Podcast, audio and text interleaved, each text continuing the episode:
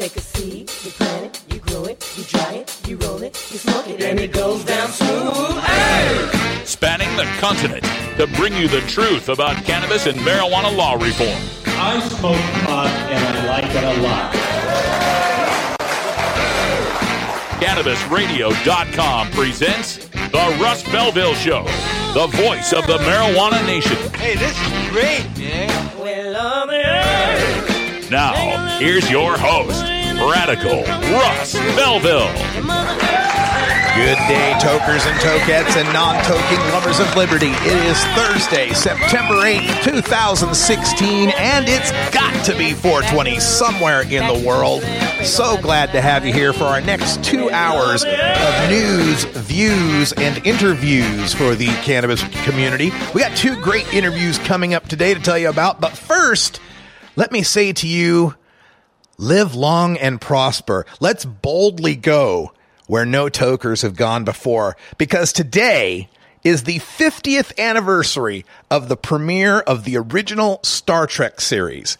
And uh, I am a Trekkie to my core, although uh, Star Trek was canceled the year I was born. Uh, in the 70s, it enjoyed great uh, success in reruns. And as a kid, I grew up just loving to play Star Trek. And, and guess who used, I used to always want to play on the playground? Not Captain Kirk. No, no, I was a Mr. Spock guy. Yeah, figures, right? I look shit up. So yeah, I was a Mr. Spock guy. So live long and prosper. Let's boldly go where no tokers have gone before. On our show today, some great interviews considering some of the breaking news that's going on. Uh, you may have seen this story floating around in your Facebook feed or you follow my Twitter feed at Radical Russ. Uh, it's going down in Arizona where a major big pharmaceutical company uh, called, Insys Therapeutics has donated $500,000 to the fight against Proposition 205 in Arizona. Uh, Insys makes one thing. A fentanyl spray. Fentanyl, of course, being the uh, opioid painkiller that's uh, a hundred times more powerful powerful than heroin. Uh, yeah, so we're going to speak with J.P. Holyoke. He's a campaign manager down there for Arizona's Proposition 205. Find them at regulatemarijuanainarizona.org. We'll talk to him about that donation and also how their governor just doesn't understand that marijuana is safer than alcohol. So we'll talk about that as well. Also on the show today, it's Thursday, and every other Thursday we speak with former law enforcement from Law Enforcement Against Prohibition.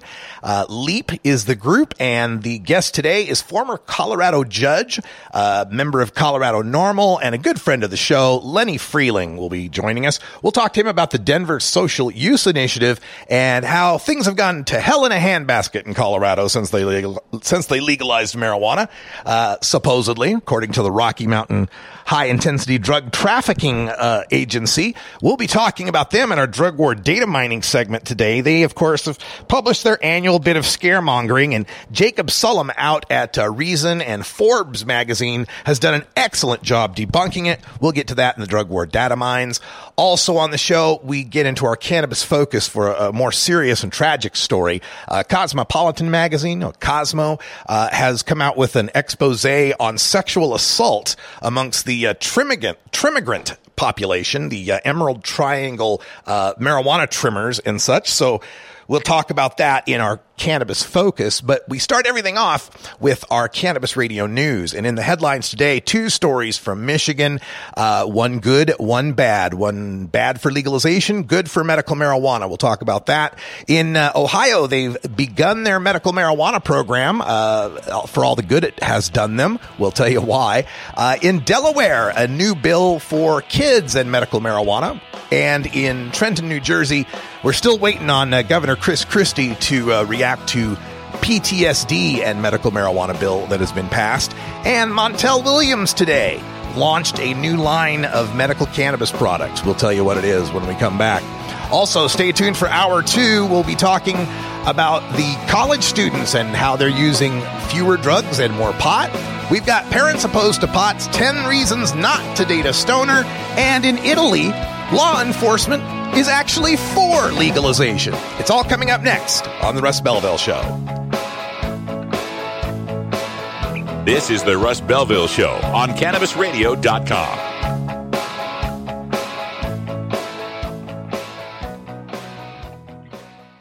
Cannabis use isn't the only thing growing. So are we. Grow with us. CannabisRadio.com. Cash? Sorry.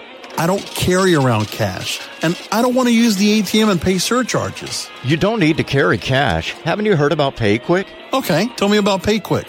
It's the safe and easy way to pay. It works just like your debit card to securely pay for your purchase and gives you rewards points every time you use it. Nice. PayQwick, the safe and easy way to pay. P A Y Q W I C K dot com. I'm Radical Russ Belville, inviting you to join me every weekday on CannabisRadio.com for the Russ Belville Show. It's the NPR of POT. We bring you the latest marijuana headlines, cannabis analysis, drug war data, activist interviews, radical rants, and your live calls. Join me every weekday at 3 p.m. Pacific, 6 p.m. Eastern, live only on CannabisRadio.com. The Russ Belville Show, where the truth about marijuana gets more than a minute to speak.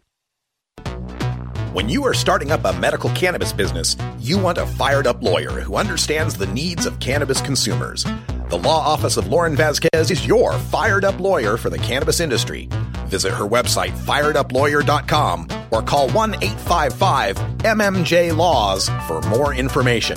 That's 855 665 5297 for Lauren Vasquez, your fired up lawyer, or email fireduplawyer at gmail.com.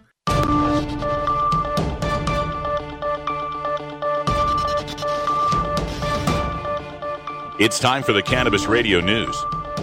Covering the latest headlines in consumer cannabis, medical marijuana, and industrial hemp. Cannabis Radio News is now available exclusively at cannabisradio.com. Now, your marijuana headlines in 4 minutes and 20 seconds. This is Cannabis Radio News. This is your Cannabis Radio News for Thursday, September 8th, 2016. Lansing, Michigan. Michigan marijuana won't be on the statewide ballot in November.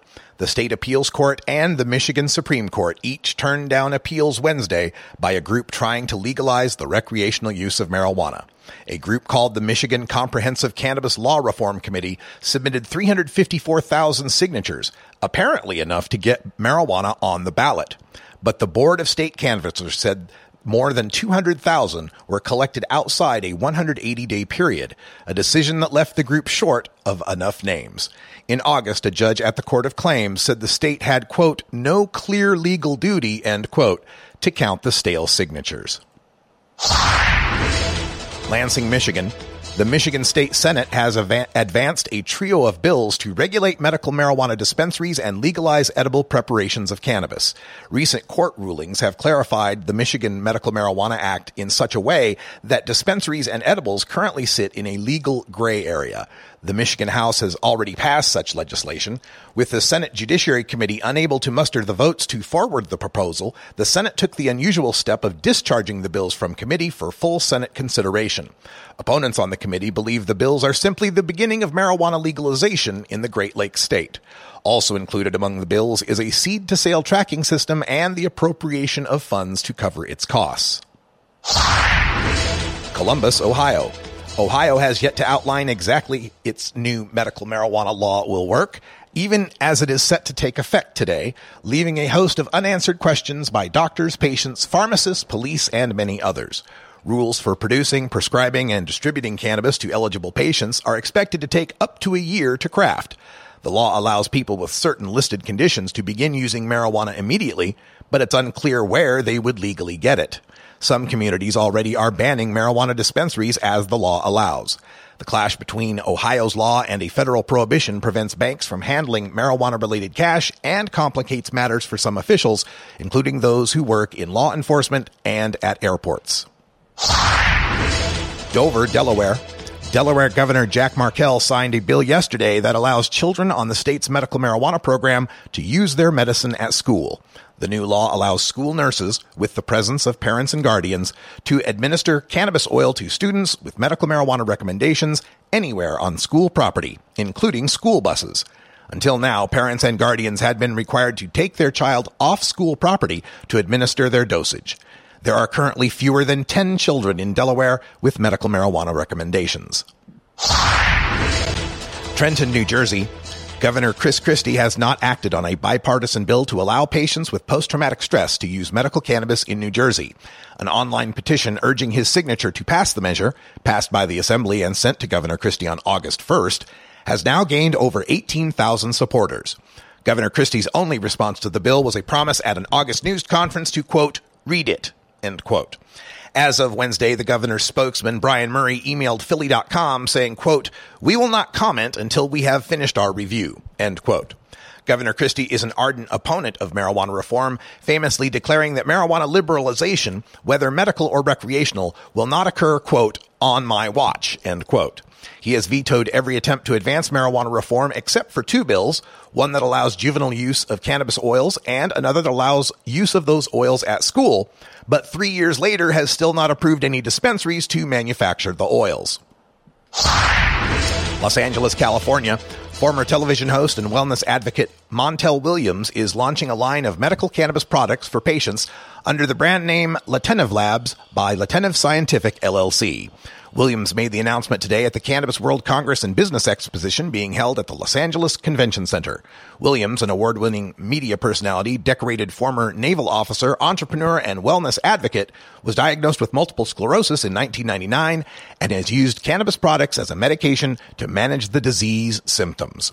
This has been your Cannabis Radio News for Thursday, September 8th, 2016. I'm Russ Belville.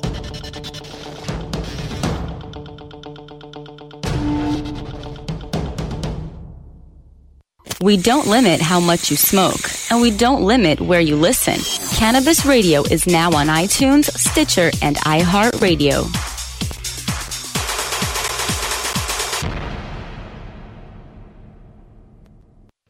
While the feds and state are doing their dance, you still need to transact business and manage your cash. Go professional and let your customers pay with PayQwick. They pay you and they earn rewards points. PayQwick connects to your bank account for free and secures all of your transactions. And with PayQwick, you can pay your producers and processors for free. Plus, it pays to have it because it makes depositing your cash safe and so easy. No cops, no crooks, just compliance and comfort, knowing you have your cannabis business in check with PayQwick. PayQwick, the safe and easy way to pay. P A Y Q W I C K dot com. Georgia. Hi, this is Willie Nelson. Alcohol prohibition didn't work in the 1920s, and marijuana prohibition isn't working today. It's time we stopped arresting responsible marijuana smokers. It's the fair thing to do. For more information, contact NORML, the National Organization for the Reform of Marijuana Laws. Call toll free 888 67 NORML or visit their website at norml.org. You're listening to Radical Russ on the Russ Belville Show. The Russ Belville Show is proudly sponsored by the Marijuana Business Association. The MJBA, called by NBC News the Cannabis Chamber of Commerce, is the fastest growing business association in the fastest growing industry in America. I've been working with the MJBA for years and I personally invite you to join the MJBA. MJBA also publishes the popular MJ Headline News on Facebook and the MJNewsNetwork.com and Marijuana Channel 1 on YouTube. Visit MJBA.net for more details. The world of cannabis is evolving at a frenetic pace. The Russ Belville Show gets behind the headlines to take a deeper look at breaking news in our Cannabis Focus. Today in the Cannabis Focus, we're taking a look at one of the seedier undersides of the black market in marijuana. It's a story that's up on cosmopolitan.com entitled Hidden Horrors on the Pot Farms of California. An epidemic of sexual abuse and trafficking on the marijuana farms of the Emerald Triangle is rarely investigated. The author is Shoshana Walter, and the story was produced by Reveal from the Center for Investigative Reporting. It's a nonprofit news organization based in the San Francisco Bay Area, and you can find more about them at the revealnews.org slash podcast.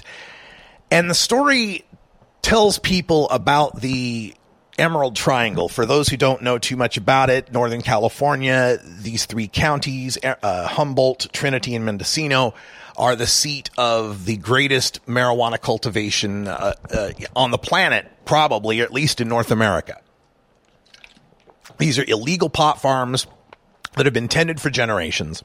And in our uh, community, we tend to mythologize this. We tend to lionize this as the outlaw farms, the family growers, uh, just fighting against prohibition, fighting against the man. And I've always come against this from the point of view of, yeah, but you're making your living off human suffering, off the fact that somebody gets busted eventually and goes to prison. And that's what keeps those prices high that allows you to farm out in the woods somewhere and make, you know, X thousand dollars a pound uh, for cannabis.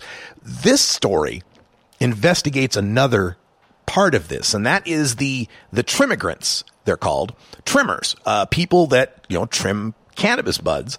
That stuff has to be trimmed by hand.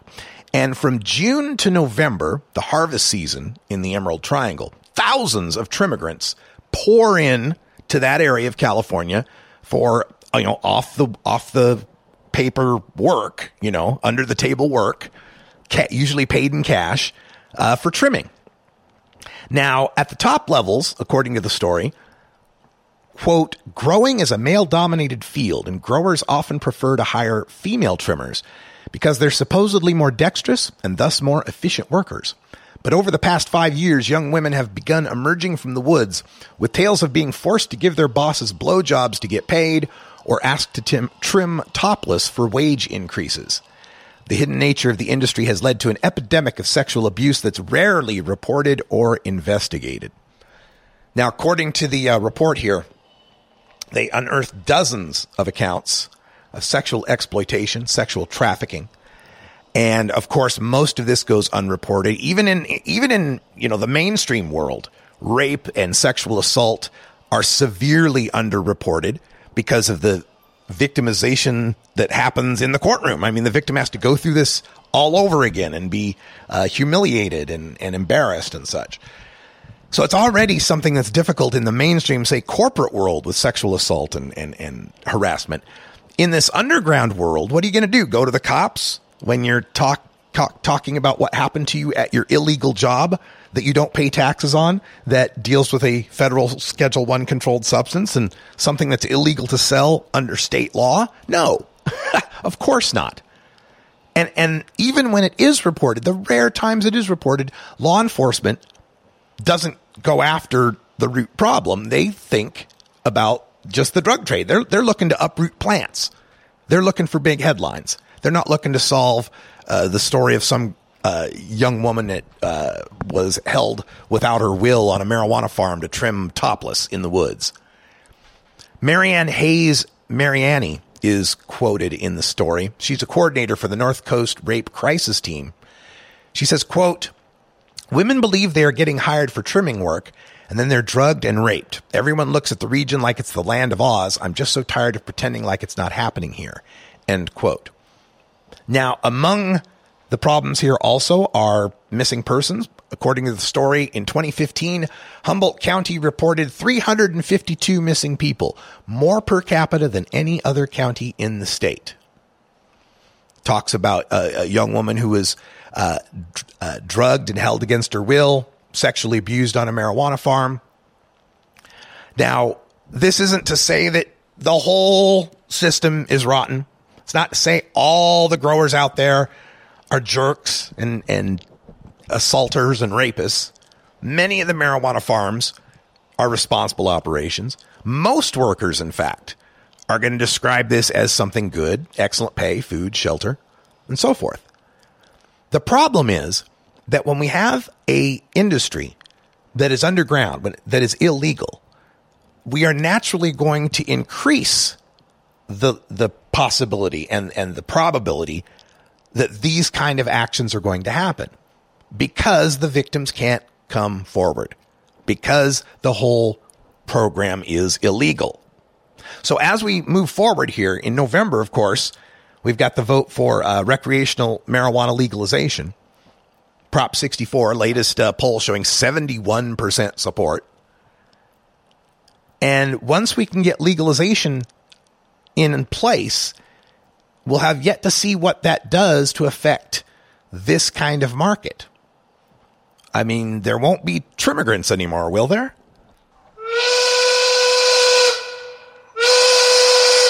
Let's get out of here. I have some really good weed back at the hotel.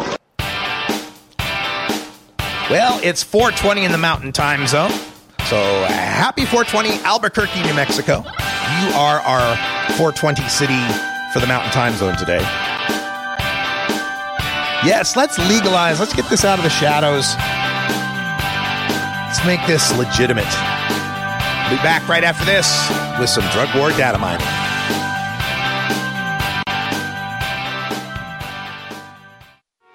Maui Wowie. Acapulco Gold.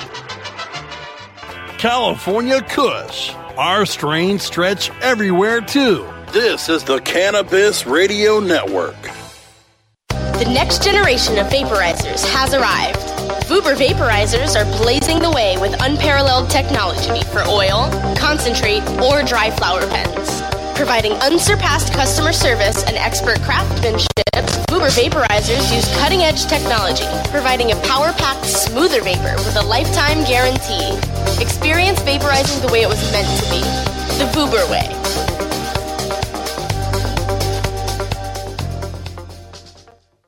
From high atop Mount Soledad in San Diego, California, 100 feet above sea level. Good morning. It's good news with cannabis nurse Heather.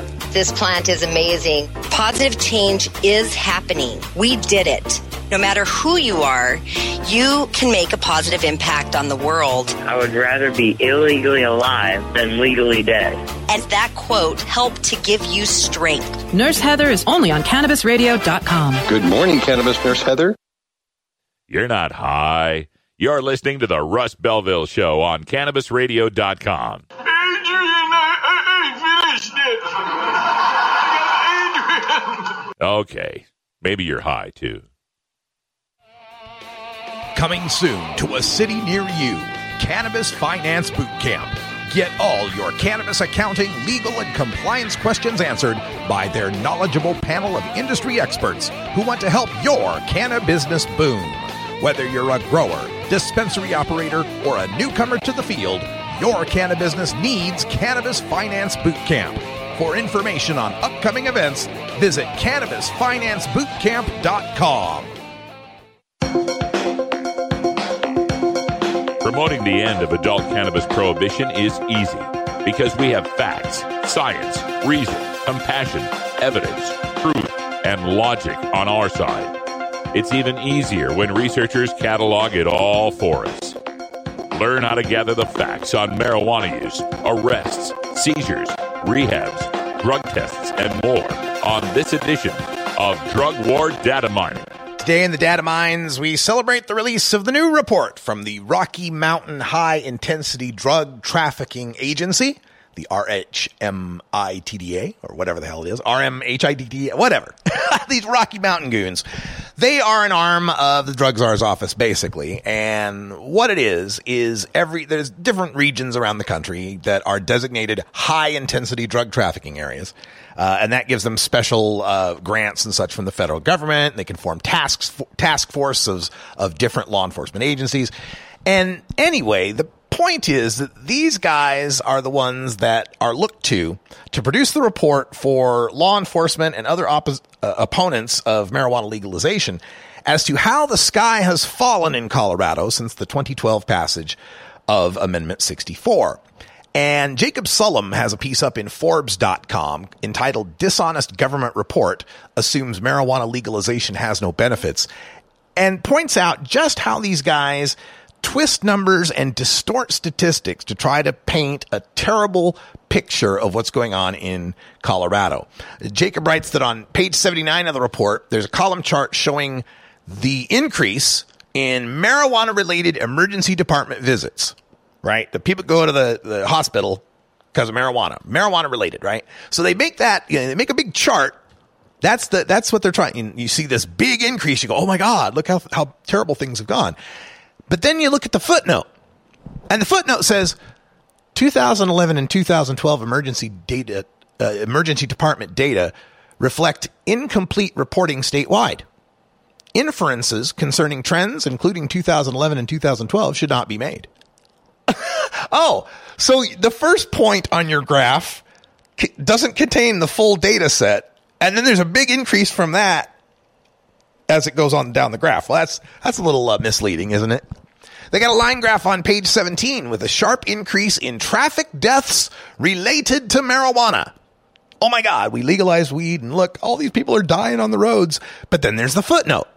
You go look at the footnote and it says, this report will cite data sets with terms such as marijuana related or tested positive for marijuana. That does not necessarily prove that marijuana was the cause of the accident.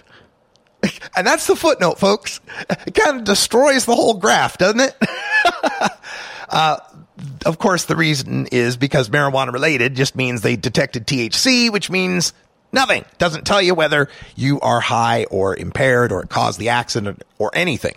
Even the Federal National Highway Traffic Safety Administration says it is, quote, inadvisable, end quote, to try to predict how impaired someone is based on the content of their blood, their urine, their saliva.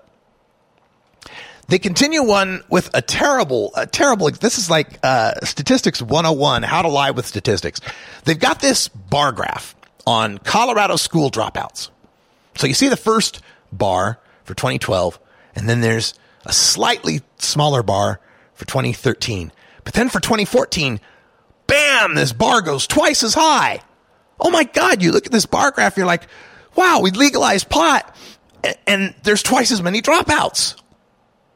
Until you look at the until you look at the y-axis. The bar graph starts at 10,200 and it goes up to 11,200. So they're trying to show a difference that went from 10,546 to 11,114, which is a difference of about 5%. But by doing the, uh, the, the graph with an incomplete y-axis, it makes the bars look twice as large.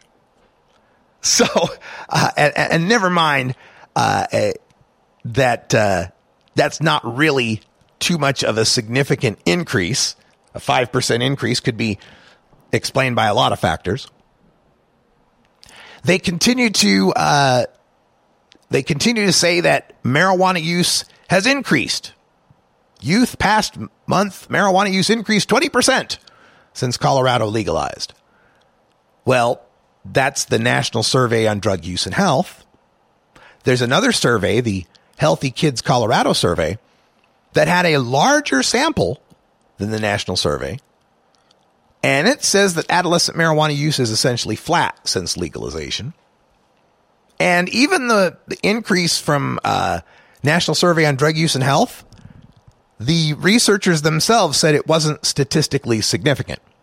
Of course, the Rocky Mountain people don't make any mention of that.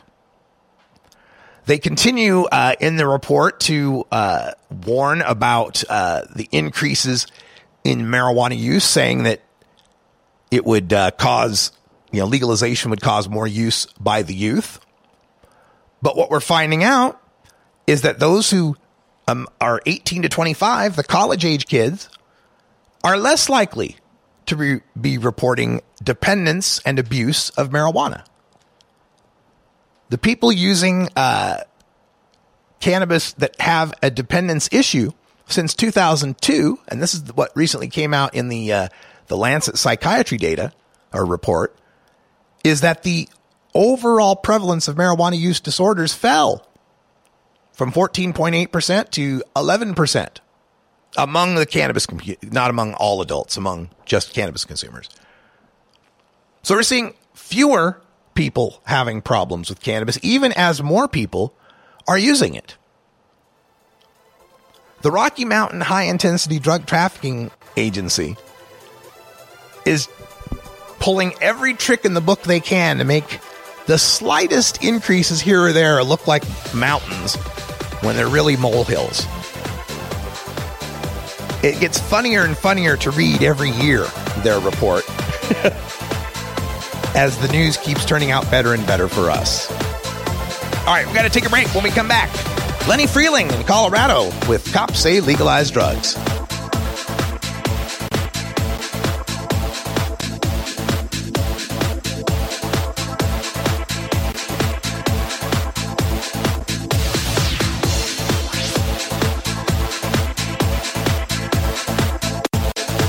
This is the Russ Belville Show on CannabisRadio.com.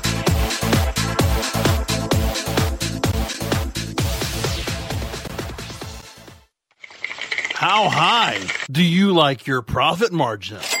CannabisRadio.com.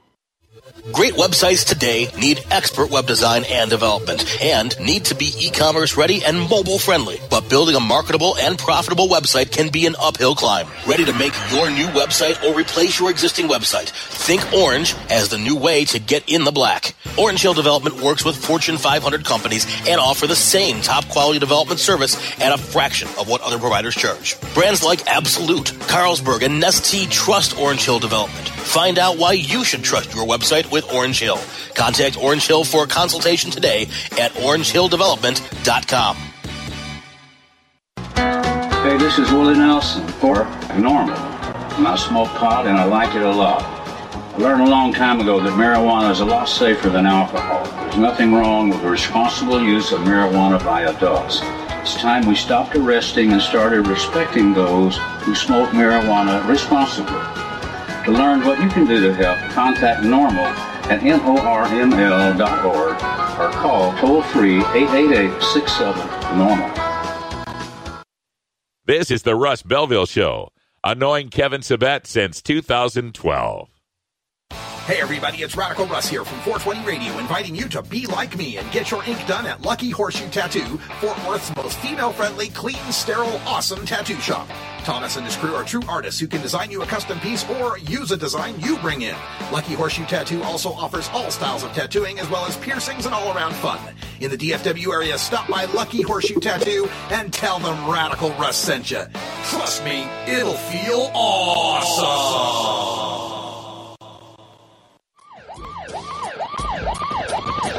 One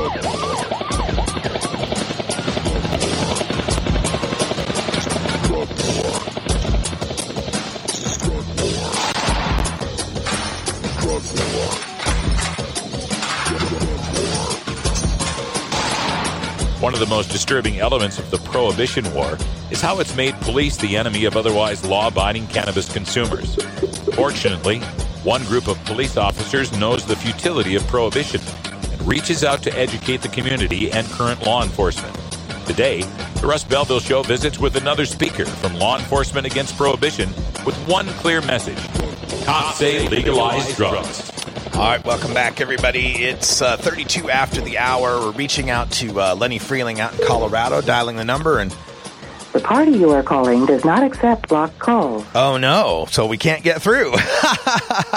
well, that's a darn shame. We were going to speak with Lenny Frieling today on uh, our law enforcement against prohibition. Cops say legalized drugs segment.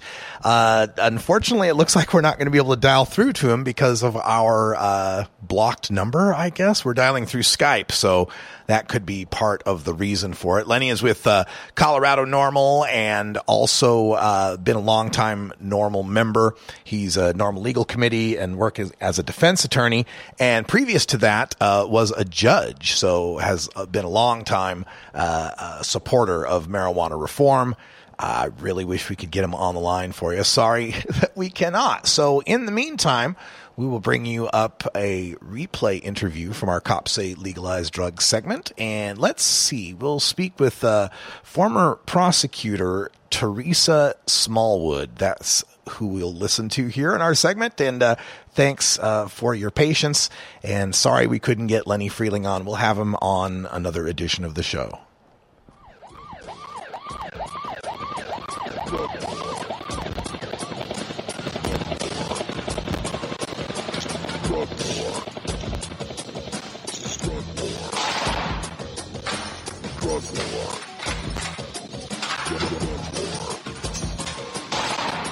One of the most disturbing elements of the Prohibition War is how it's made police the enemy of otherwise law abiding cannabis consumers. Fortunately, one group of police officers knows the futility of prohibition and reaches out to educate the community and current law enforcement.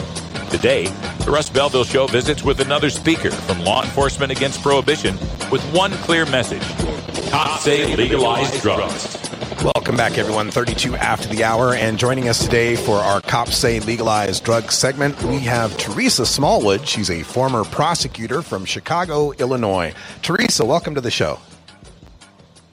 Why, thank you, Russ. It's good to be with you. It's good to have you here, and I see from your bio uh, you had done your work in Chicago, Illinois, and my goodness, we know a lot about Chicago as far as the street violence goes, the the gang warfare, and the influence of drugs on both of those subjects. Give us a little of your background and how you came to recognize the drug war was a flawed failure. Well, certainly. Actually, I did all of my uh, prosecutorial work in North Carolina, but it's a very similar venue in terms of how the drug war actually works. I've done most of my social justice and uh, my engagement as it relates to my own theological work here in Chicago, and that, of course, has presented me with a good bit of uh, statistical information. But as a prosecutor, what I came to understand after being in the business for over four years was the fact that I was creating a revolving door that was making absolutely no impact on people's lives or on the lives of the community. Uh, we kept seeing generation after generation go to prison, come back, and it was the same old cycle. It wasn't until I actually joined the ranks of the criminal defense, defense attorneys that I came to realize that what we really were doing was sending people who were addicted to a place that could not help them. Mm. And so I became convinced of the fact that uh, we can do something different. We can do something more responsible, both to our communities, to our precious law enforcement personnel, and to the people who use drugs. We can do a whole lot more humane approach that gives everyone the opportunity to be safe and to uh, operate within the confines of what I believe are, are real moral principles. When we uh, first heard of Michelle Alexander and her book, The New Jim Crow, it woke a lot of people up to the racial disparities and and how they were uh, intended disparities in drug war policing. Can you give us an idea, you know, as a prosecutor in North Carolina, how you saw the drug war affecting families, particularly black families and, and particularly black women as they've been swept up in this drug war as girlfriends and, and wives and getting conspiracy charges that had nothing to do with them actually using or touching drugs?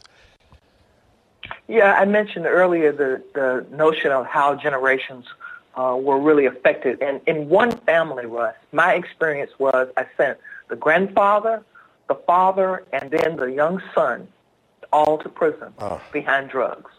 And what happened uh, was at the point in time the, uh, the young son was actually arrested, his girlfriend who was pregnant was on the car. And naturally, in um, small town USA, we tend to uh, convict by association, unfortunately. So despite the fact that she had no drugs on her body and could not have been uh, really aware of what was on the car because she was, you know, just simply not in, in tune with exactly how uh, sophisticated and complex his particular operation was. But she simply was a part of the scene. She was arrested, put in jail, and actually convicted. And, of course, gave birth to a child while still uh, in prison. So the idea here is that uh, the war on drugs has literally become a war on families. And what we see is that the fallout comes particularly in uh, uh, communities that are disparately treated. Now, I don't mean at all to cast aspersions upon our law enforcement generally. I have worked successfully uh, across the aisle with so many of them, and I have tremendous respect for law enforcement generally. But I can say truthfully that my experience in at least three different locales extensively shows that the system itself has uh, disproportionately affected African Americans and to some degree the Latino population. And so what I began to see when I uh, moved my own uh, investigation into the District of Columbia, I, my, my real drug uh, war uh, ending work started there because at that point the ACLU got involved in uh, helping uh, young pastors to really see what the difference was. And there were two specific zip codes that most of the drug uh, convictions were coming from. And where were they? They were in the city's uh, highest most densely populated black communities. When we were able to bring uh, uh, the criminalization issue to the forefront and the people voted and they were actually willing to legalize marijuana, it was because preachers stepped up and understood the complex nature of how the war was being dispatched upon that particular community. I'm glad you mentioned that, Teresa. I also note from your uh, bio that for over a decade now you've been ordained as a Baptist minister uh, with a PhD in theology, ethics, and human sciences. And one thing that's always concerning to me for years working as a, a, marijuana reform advocate is how much opposition we would find from the black church, particularly, you know, Southern Baptists, for mm-hmm. example. Uh, and I always felt that that was uh, an example of of mistaking the harms of prohibition for the harms of the drugs themselves. Can you give us a little insight on how clergy are coming around on this issue?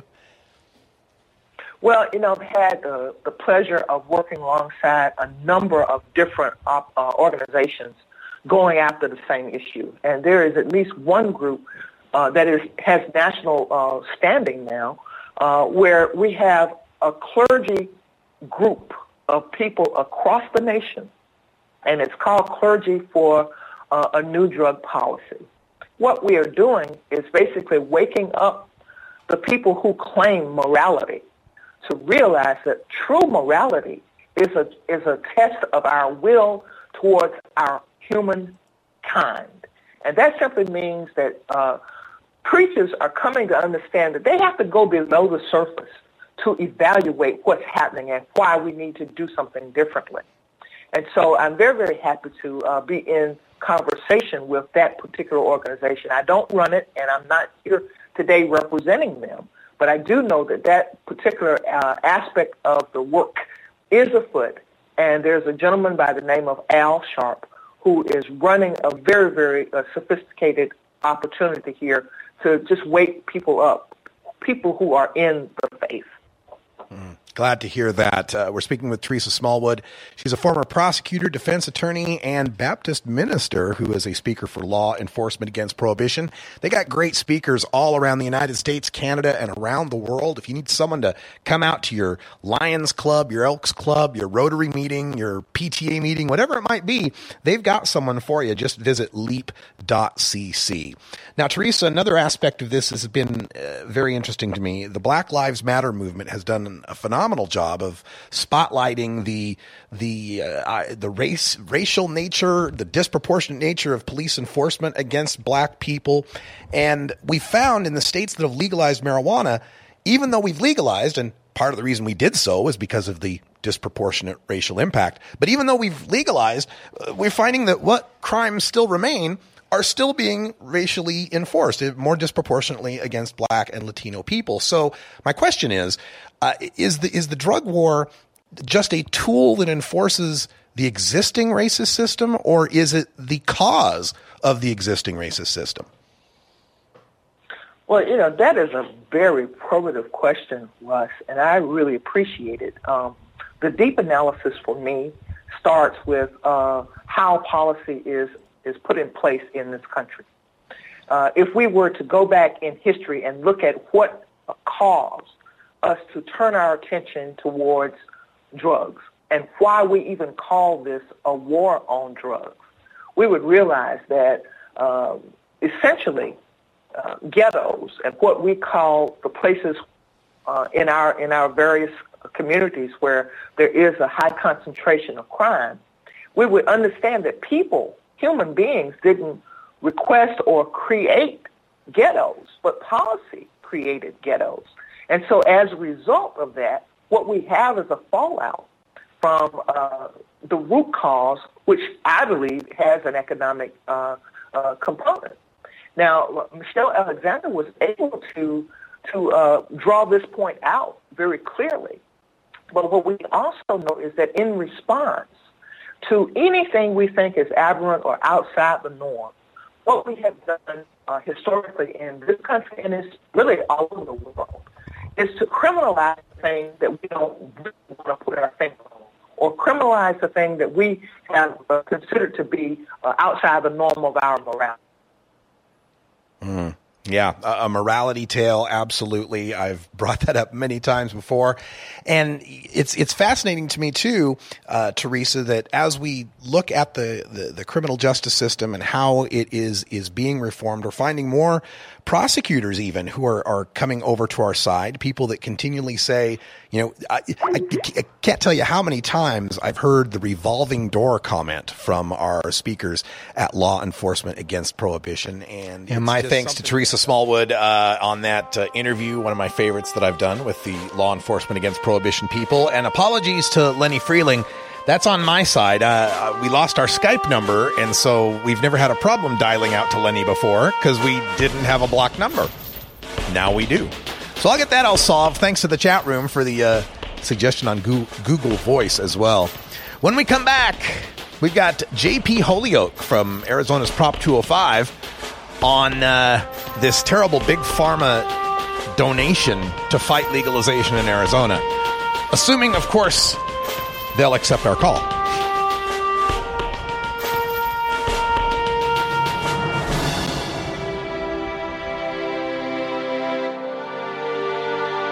This is the Russ Belville Show on CannabisRadio.com.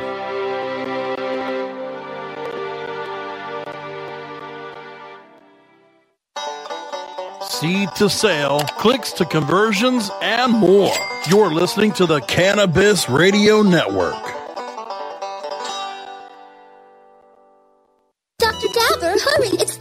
Is shooting past a thousand degrees Fahrenheit. It's burning up. I'm afraid for this little guy, it's just too late. What caused the problem? Only Dr. Dabber can maintain the perfect temperature for a smooth tasting, slower burn. This standard vaporizer lost all of its health benefits, sending it up in smoke. So you're telling me that most vapor pens burn so hot they produce smoke, not vapor? Correct. Keep away from those standard vaporizer pens and turn to Dr. Dabber. Doctor's orders. Less heat, more flavor educator, author, and advocate, Dr. Mitch Earleywine, is here to tackle the burning issues. And I'm here to clear up the myths about cannabis and burn them away with science. CannabisRadio.com presents a no holds barred platform that seeks to redefine and revolutionize the entire scope of the cannabis culture while opening the door for more to join the cannabis crusade. Dr. Kevin Hill. You can't ignore the fact that, like alcohol, most people who use don't have a problem. So I think that you need to think about policy in that way while educating people properly about marijuana. I think that's the way to go. Burning Issues, only on CannabisRadio.com. You're not high. You're listening to the Russ Belville Show on CannabisRadio.com. The Supreme Court is wrong on the Second Amendment. Okay. Maybe you're high, too. Don't want to spend money on a night out, but don't know what to do other than watching TV or playing video games? Consider playing guitar, bass, banjo, or mandolin. The instrument will give you hours of entertainment with friends with minimal expense. Stop by the Fingerboard Extension downtown Corvallis at 120 Northwest 2nd Street today or check out its inventory on the web at fingerboardextension.com.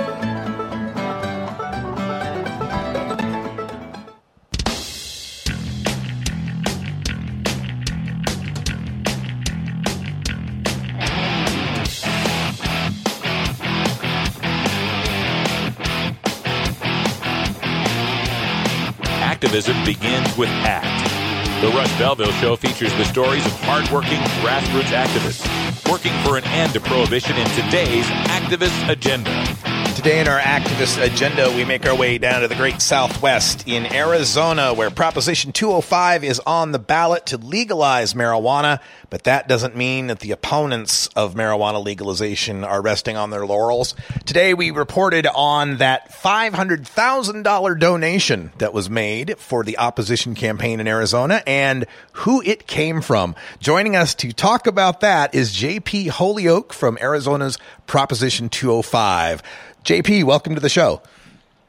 Thanks for having me, Russ. It's good to talk with you. Yeah, thanks for holding on for us. And uh, this was quite amazing because you know we've been writing this script uh, in in our uh, cannabis community for a long time about how big pharma is going to oppose marijuana because they want to corner the market Well, this kind of makes uh, makes our case for us. Tell folks today that may have joined us late what's going on down there with this Insys Therapeutics.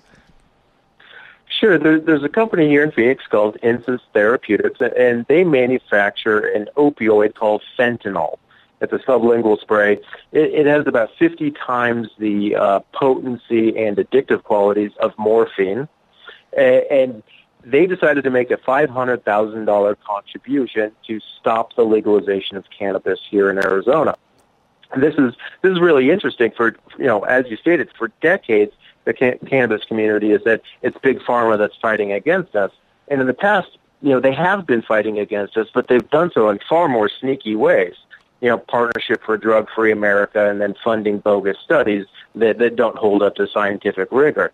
But this is the first time that we've actually seen they've come out and they've said, you know, we're just going to give money directly to the campaigns and, and, and not try to hide that effort that we don't want marijuana to be legal in this state.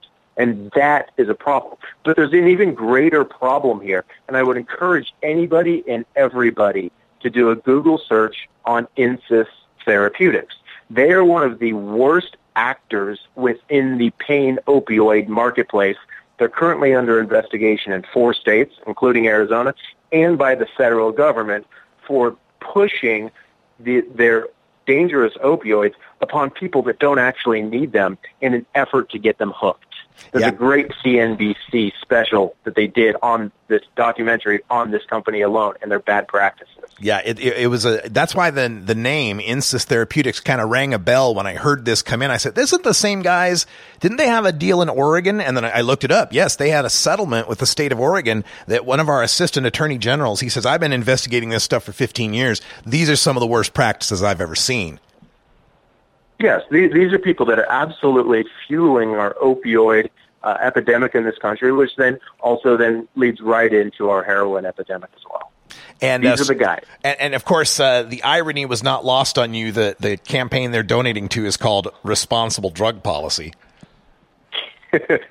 you know, it's uh, it, it's sad. If it weren't so pathetic, it would be simply be sad. These are the worst guys out there, and, and it's it's interesting to see our county attorneys um, and, and the anti-marijuana folks out there now jumping in bed with one of the worst actors from the opioid industry. Yeah, and it, the reaction I've seen so far, uh, I, I had heard from the opposition campaign there, uh, basically neener, neener, neener. At least they're local. It didn't come from MPP. Any uh, reaction to Yeah. the the money source being any issue here?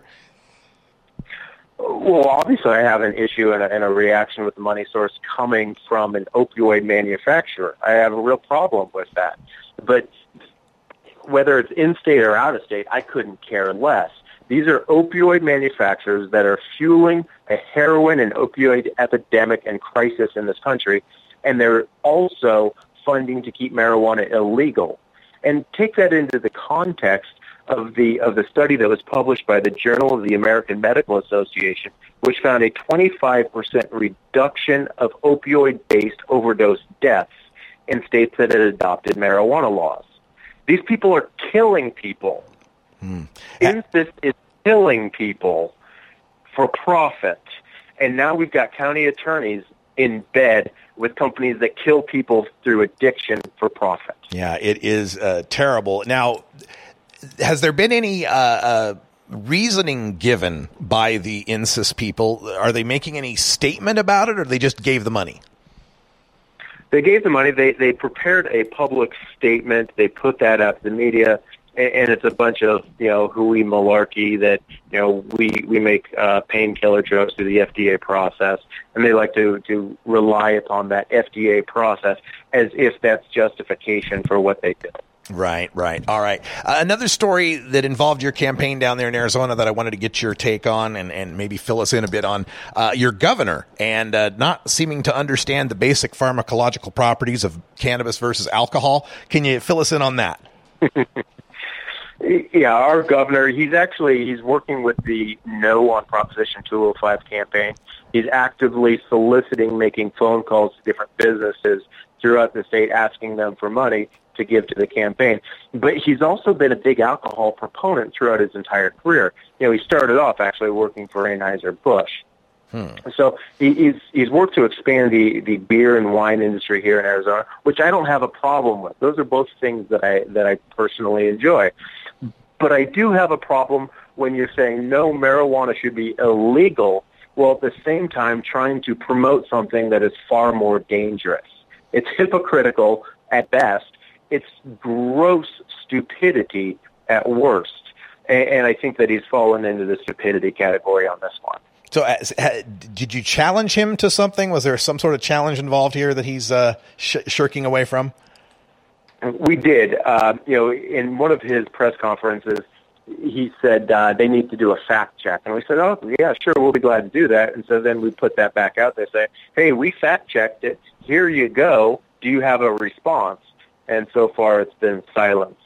But there was an editorial that was put out in the Arizona Republic today by uh, one of their columnists named E.J. Montini, and, and it was rather entertaining, poking fun at the governor for not being real bright about the scientific facts on this issue. Mm, that sounds good. Now, uh, in our live chat room here on cannabisradio.com, uh, we got a question asking you, uh, how's the uh, campaign going? How's your money situation and how's the polling?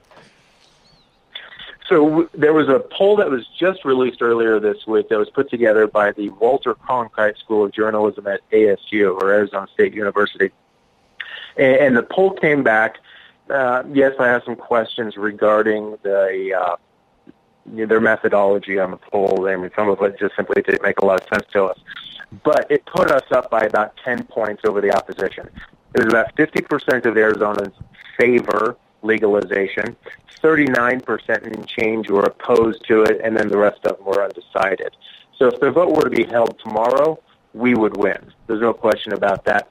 How those undecideds are going to break between now and November, the best case scenario for, for the opposition is that all of them go negative. That's not likely. I mean, most of the time when you see undecided voters, at the end of the at the end of the vote, they tend to split 50-50 or somewhere in that ballpark. Mm-hmm. Uh, if that were to happen, that's just fine with us. We win. That's great. Now, of course, this is all uh, discussion of the traditional opposition. Arizona's also got the weird situation of having a stoners against legalization opposition campaign. Uh, is that gaining any traction, or do you ha- have any worries about that uh, opposition campaign? No, I really I didn't pay any attention to them before. I don't pay any attention to them now. They tend to operate in their own little echo chamber, and, and I'm fine with letting them do, letting them do that. Um, to the best of my knowledge, they don't have any financial resources available to them to be able to make any type of a significant advertising push. But the idea, I mean, just the name of it, Stoners Against Legalization, you have to ask yourself why. Why are these people opposed to ending the draconian policies of prohibition? I understand that they might not like everything about the initiative. That's fine. I don't like everything about the initiative either. I don't think that there's ever been a law created that everybody liked everything about the initiative. But the question really becomes, do you prefer the, you know, our initiative, which allows adults to, to purchase, consume, and possess up to an ounce of flour and five, five grams of concentrate, as well as grow six plants at home? Do you prefer that model over having a, getting a felony for the possession of a single joint? Hmm. because you have to compare it to the status quo. Status quo right now, simple possession is a felony in this state. Yep, Arizona, one of the worst states for uh, cannabis consumers as far as the uh, possible punishments. JP Holyoak is with the Arizona Prop 205 campaign. Find them at regulatemarijuanainarizona.org. And uh, JP, good luck on everything in the next 62 days. Thank you, Russ. Appreciate you having me on the show today. You betcha. All right, stay tuned, folks. And when we come back here for hour two, we will get into more of the marijuana news. We're going to go international, tell you how the cops in Italy actually support legalization. wow, that's amazing. Also, parents opposed to pot have posted their 10 reasons not to date a stoner. We'll go through that. And uh, we're looking at data on college students using more pot and fewer opioids. And uh, a quick look at uh, what uh, President Obama's oldest daughter has been up to. For everyone here at CannabisRadio.com, I'm Radical Russ. Thanks for joining us. And until next time, take care of each other, tokers.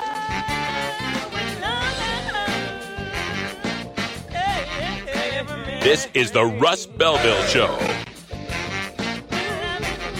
The Russ Belville Show is blogging and podcasting daily at radicalruss.com.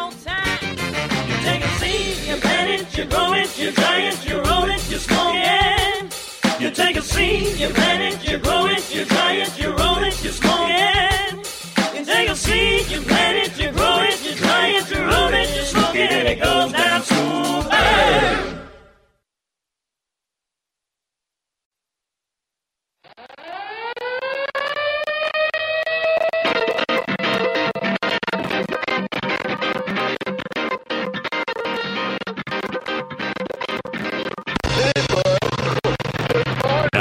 it's time for Toker Talk Radio, the voice of the marijuana nation. What are you people? On dope? Where you can toke. I inhale uh, Or you can talk. I experimented with marijuana and didn't inhale. Or you can toke and talk. Ten federal criminal penalties for possession of up to one ounce of marijuana. While we talk about toke on Toker Talk Radio. So, by the way, when it comes to pot, you know, if you're 40 years old, you live in a log cabin in Oregon, you got 12 giant pot plants in your backyard, have a ball. Live from beautiful Portland, Oregon at Rolla J Studios. Freedom, freedom. Hey, this is great. Just like cannabis. Plus your calls live at 971 533 7111. They're walking on their pants with their cap on backwards, listening to Enema Man and Snoopy Snoopy Poop Dog. What's to keep somebody from getting all potted up on weed and then getting behind the wheel? Gateway theory doesn't work. It's a reality. Holland, is it real? We're locking up people that take a couple of puffs of marijuana, and, and the, the next thing you know, they got 10 years. And now, here's your host, the guru of ganja graphics, the sultan of sativa statistics, and the worst nightmare of a reefer mad prohibitionist. A polite, perspicacious, productive pothead with a propensity for PowerPoint. Radical Russ Belville. All right, all right, all right. Welcome back. It's hour two. Toker Talk Radio coming to you live from the 26th floor of the Ardea Condominium Towers in the south waterfront of beautiful legal Potland, Oregon, on the banks of the Willamette River, under the watchful gaze of beautiful Mount Hood. I'm a little uh, cheery because we got blue sky again today. Been rainy the last couple of days here in Portland, as it tends to be. But the weed is good, and the coffee is good, and uh, the ciders are excellent. Uh, for where I'm staying here, there's a place called the Growler Guys right across the way, and it's got 40 taps of local beers and ciders, and occasionally something weird. Uh, and I used to go over there and get a growler full of cider. Got me some pear cider last night. Absolutely delicious. And I bring this up because of how legalization is taking root all across the country and how people worry about this sometimes uh, that, oh my God, there's going to be a Walmart of weed. It's going to be corporatized. It's going to be corporate weed. And I'm like, fine, great. I mean, we've got corporate beer, don't we? We got InBev, you know, Miller, Coors, Anheuser-Busch, whatever the hell. They, they can make billions and billions and billions of cans of Budweiser. I ain't drinking it. I'm going across the street to the Growler guys and getting me a fine, handcrafted, local cider. So why would it be any different in the marijuana world, right? Well, how's it? Oh my God, they're to mass produce swaggy joints. Well, don't smoke them then. Go get some better weed, right? I, I just never understood that fear. Uh, now, looking at uh, the gossip rags today, we've got some uh, marijuana news involving the president's oldest daughter, Malia Obama. Now, you remember that back in July at Lollapalooza, there was some video of her smoking what appeared to be pot, appeared to be a joint. And uh, that, you know, oh no. Well, now there's a new photo that's appeared. Radar Online has this of Malia Obama at uh, University of Pennsylvania frat house. She's wearing a T-shirt that says "Smoking Kills," and in the foreground of the picture is a big old three foot bong. So there she is, hanging out at a Pennsylvania frat house with a bong right there on the coffee table. I, you know, does she toke? Is she toking? Was that marijuana? Come on, folks. Of course it was. She's an 18 year old woman. She's a college student. She's experiencing life. Her dad is one of the most famous pot smokers on the planet. Of course, she's going to have some curiosity. Of course, she's going to have the intelligence to know that it's a safer choice than alcohol. I think my favorite thing about this going on is how it's a non scandal. It's just like, so what? The- like, this is the worst thing we've gotten off the Obama family for a scandal, right? yeah, you got George W. Bush. You got uh, Dick Cheney shooting his friend in the face, right? We got uh, uh, uh, Bush's daughters uh, having these drug prescription overdose and you know addiction problems. Yeah, Bill Clinton, of course, the sex scandal and all that. You know, worst we can get off Obama is his 18 year old daughter smoked a joint at Lollapalooza. Ooh. What a what a non-issue, huh? I I'm proud of the girl. She looks like she's making a smart choice. I'm not seeing pictures of her doing beer bongs or keg stands. That's that's what I'd really be worried about as a parent. All right, we got a bunch of stuff coming up in the next three segments. College students using more pot and fewer opioids. Parents opposed to pots. 10 reasons not to date a stoner. And some international news from Italy when we return.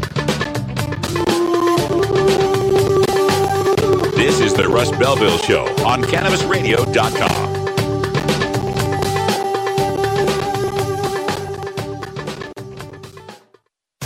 Every strain, every sale, every medical study. Keep it right here on the Cannabis Radio Network. Play as Ted Growing, expelled botany sophomore and the biggest grower in town, only on Weed Firm Replanted. Available on the App Store and Google Play. It's a lot of work being the biggest grower in town. Maintaining a room full of plants while dealing with a slew of eccentric customers? From a hardcore partier to the curious neighbor next door.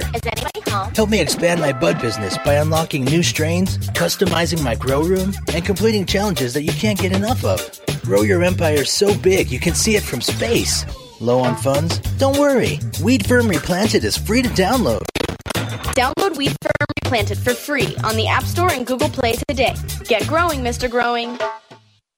Tommy Chong is ready to cut through the smoke and change the tone of Tilk Radio. I hope everybody's got their vape pen handy or their pipe or their bong or whatever you use to do your medicine. But you don't. important. It's not a requirement. You don't have to be high for this show. Yeah, you do. okay. I don't know who you're talking to. You have to be high to do anything. At least I do. I don't know about you. In fact, I've been high so long that being straight is another high. The Tommy Chong Podcast, only on CannabisRadio.com. Welcome to my world. You're listening to the Russ Belville Show on CannabisRadio.com, where we don't change our mind on decriminalization during an election year. At Herbie's Cannabis Seeds, we pride ourselves on bringing you the best quality seeds from the world's most respected cannabis seed producers, all at the lowest online prices. You can find Herbie's Seeds at herbiesheadshop.com. All cannabis seeds are sold as souvenirs and as a means of preserving cannabis genetics. Herbie's Seeds in no way intends to condone, promote, or incite the use of illegal or controlled substances. We strongly urge all prospective customers to check their national laws prior to placing an order. Herbie's Seeds at herbiesheadshop.com. Proud sponsors of the Russ Belville Show and 420 Radio.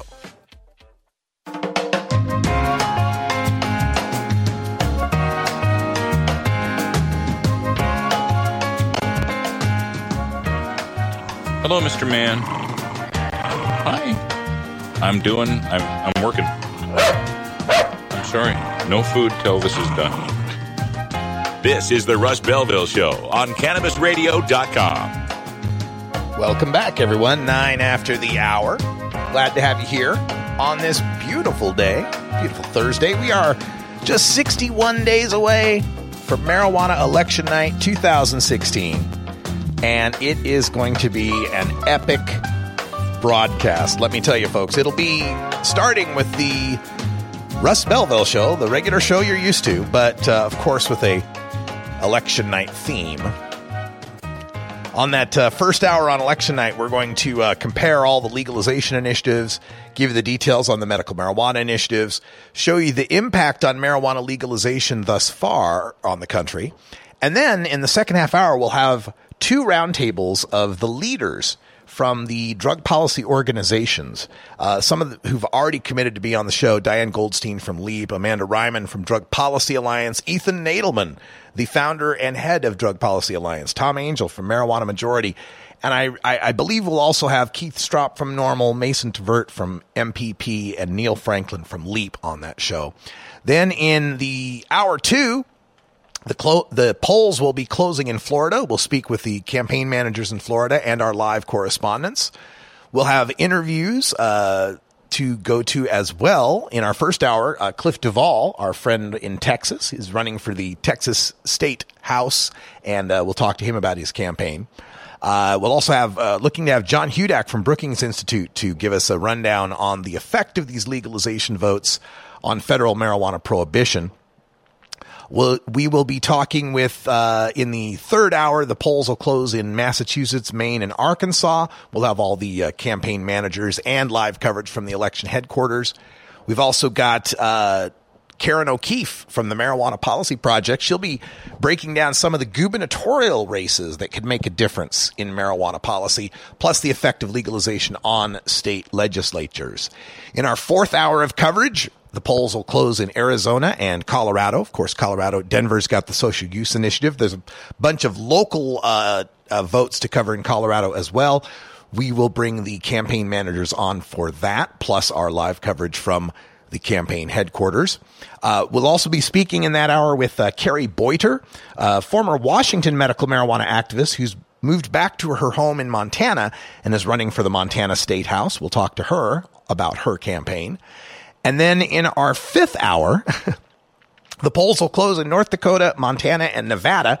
We will speak to the campaign managers from those three campaigns, plus our live correspondents at the campaign watch parties. And uh, in that hour, we'll also interview Diane Goldstein from Law Enforcement Against Prohibition to find out uh, what's happening in California as they await their votes, and Stephanie Viskovich in Washington State. She's running for the Washington State Legislature, a longtime marijuana activist. Then, of course, the sixth hour, the hour we will all be waiting for when the polls close on the West Coast, California, Oregon, and Washington. California, of course, voting on Prop 64, marijuana legalization that could change the world. Oregon's got about 54 different city and county votes going on for local opt outs. And then we'll update the Washington figures for Stephanie Viskovich and any other local votes we can find.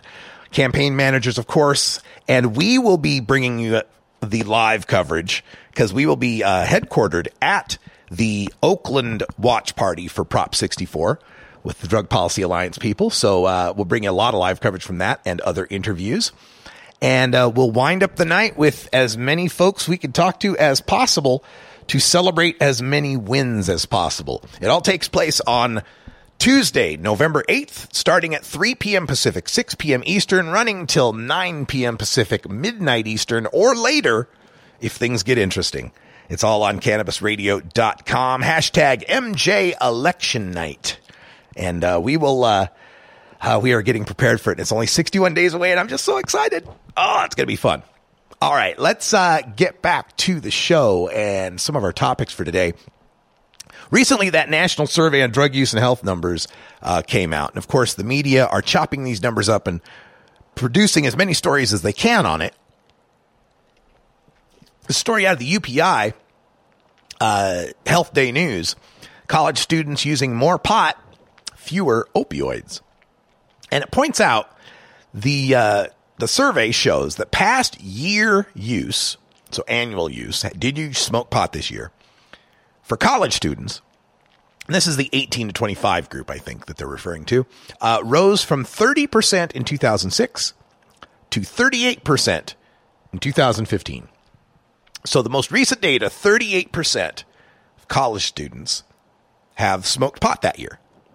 And uh, the daily or near daily use, which is what they define as 20 or more times in the past 30 days, uh, that reached nearly 6% in 2014 which was the highest level of daily use in the past 34 years.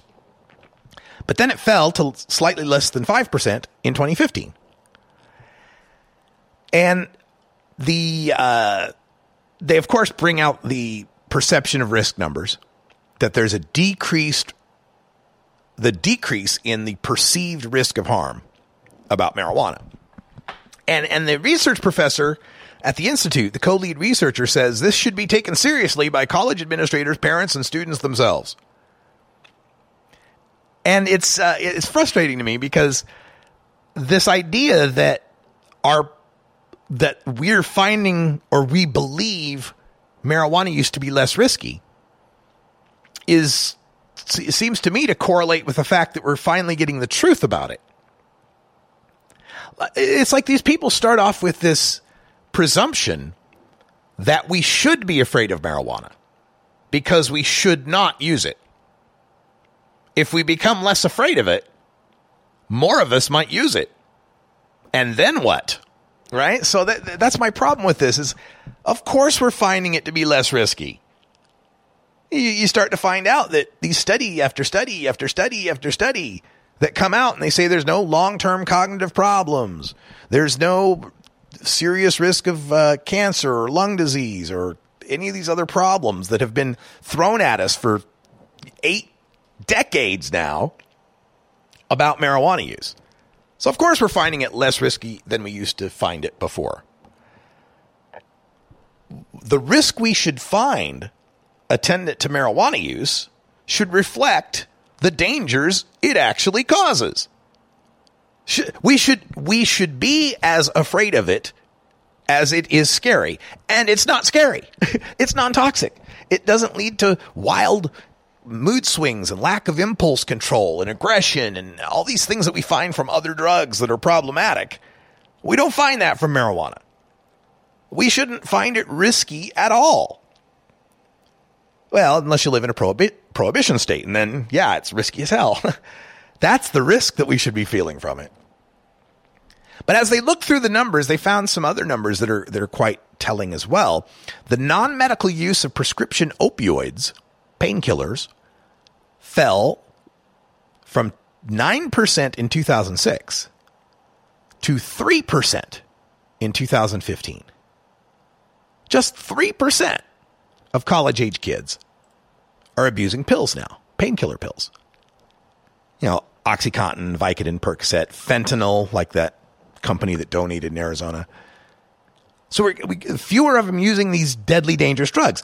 And again, it, it's, it's interesting to me, right? How as soon as the, you know, the marijuana figures start to go up, they look at that perception of risk and go, oh my God, they don't think it's scary.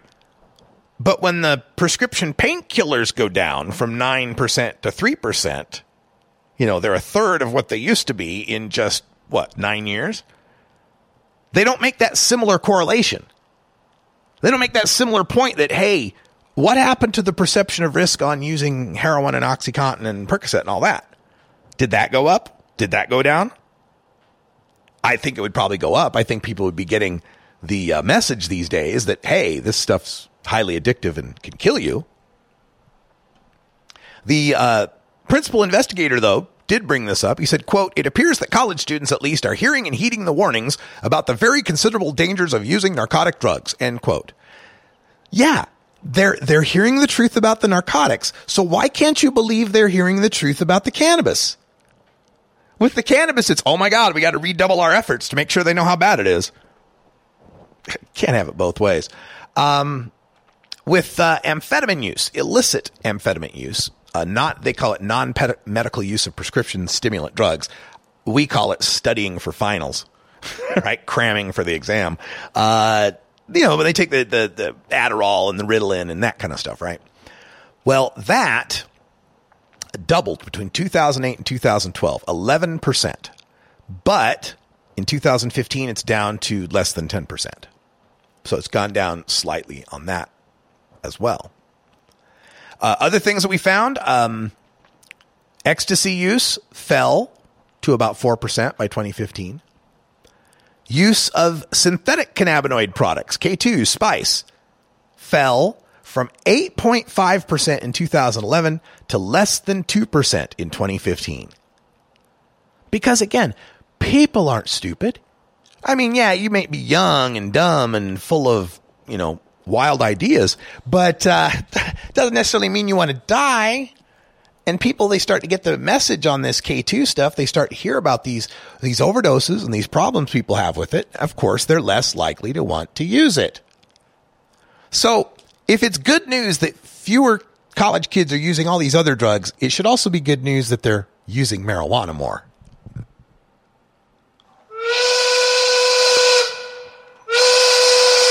Excellent. Isn't life grand? Excellent! And notice they never make that correlation. Could it be that because the marijuana use is going up, it is facilitating the other drug use to go down? They never make that one, do they?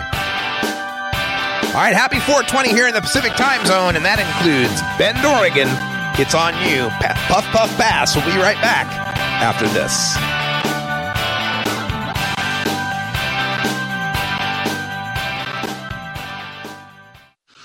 We have your smoking section right here. This is the Cannabis Radio Network.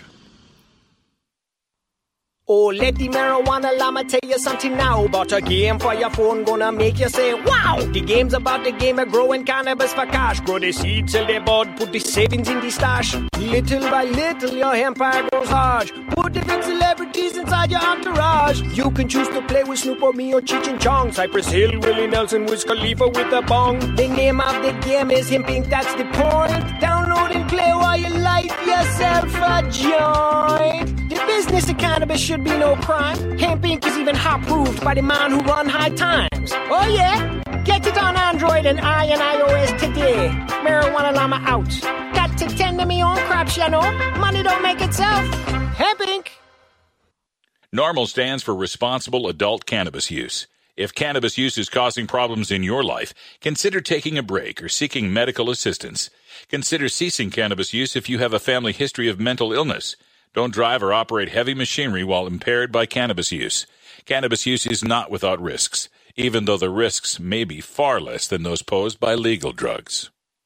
The Russ Belville Show. We're as much like Cheech and Chong as ordinary Americans are like the Three Stooges. Hey, Mo!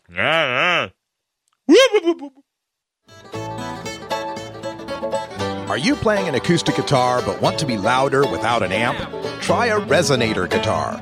The fingerboard extension has National Resophonic and other resonators, square necks and round necks. Stop by the fingerboard extension downtown Corvallis at 120 Northwest 2nd Street today or check out its inventory on the web at fingerboardextension.com. Go wild hog in the woods.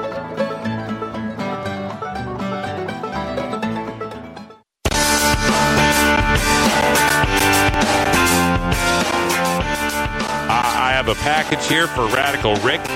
Is there a Radical Rick here? How about a Rick Russ? Any any Rick Russ? Somebody named Freddie Rock has sent him a package. Anybody? What is that? Sounds like a skunk. You're tuned into the Russ Belville Show, the voice of the marijuana nation, only on CannabisRadio.com. Welcome back, everybody. Hope you had yourself a great safety briefing. Uh, we did here. It's in our contract. 423 here in the Pacific time zone, looking out at Mount Hood across the Willamette River here in Portland. And we've come across the site of Parents Opposed to Pot. Now, it's funny to me on a meta level because they call their group Parents Opposed to Pot, right? And so Parents Opposed to Pot, the acronym would be POP, right? POP, Parents Opposed to Pot. But they call themselves Pop Pot. The, their website is poppot.org. And, and the post I'm reading here is 10 reasons not to date a stoner. And it says, please share this post with every concerned parent you know. Spread the word about Pop Pot. Pop Pot. Pop Pot. it's hard to say sometimes. Pop Pot. Folks, isn't that redundant? Doesn't that mean parents opposed to pot? Pot? Or am I just high? Maybe it's just, maybe I'm just a stoner, right? Well, here's their piece. It's entitled 10 Reasons Not to Date a Stoner. 10 Reasons Not. And since I'm single now, I guess I need to know why, why the women should not date me. 10 Reasons Not to Date a Stoner. Here we go. Advice for teens and college students. It may seem an old fashioned thought, but the one you date should be a suitable mate.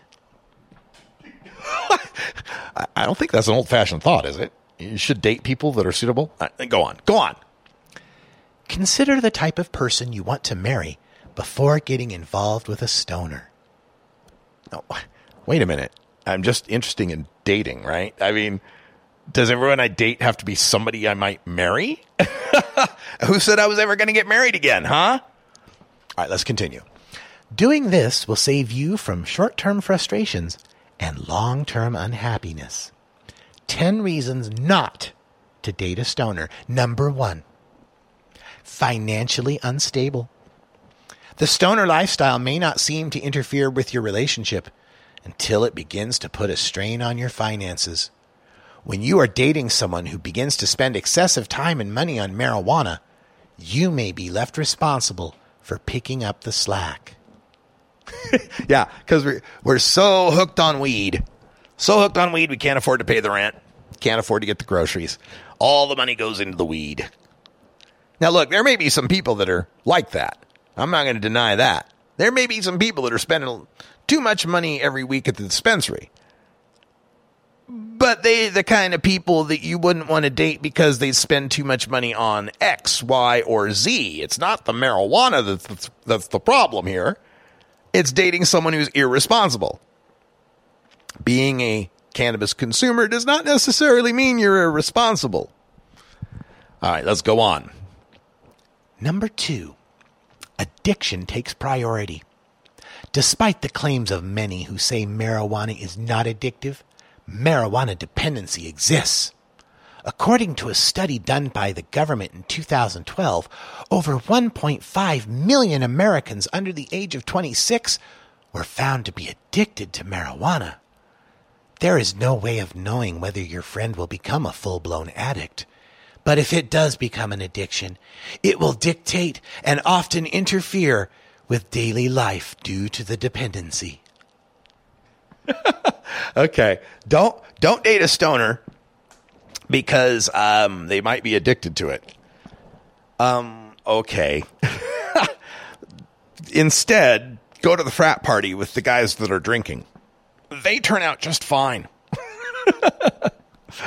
Let's go on. Number three, competing with a drug.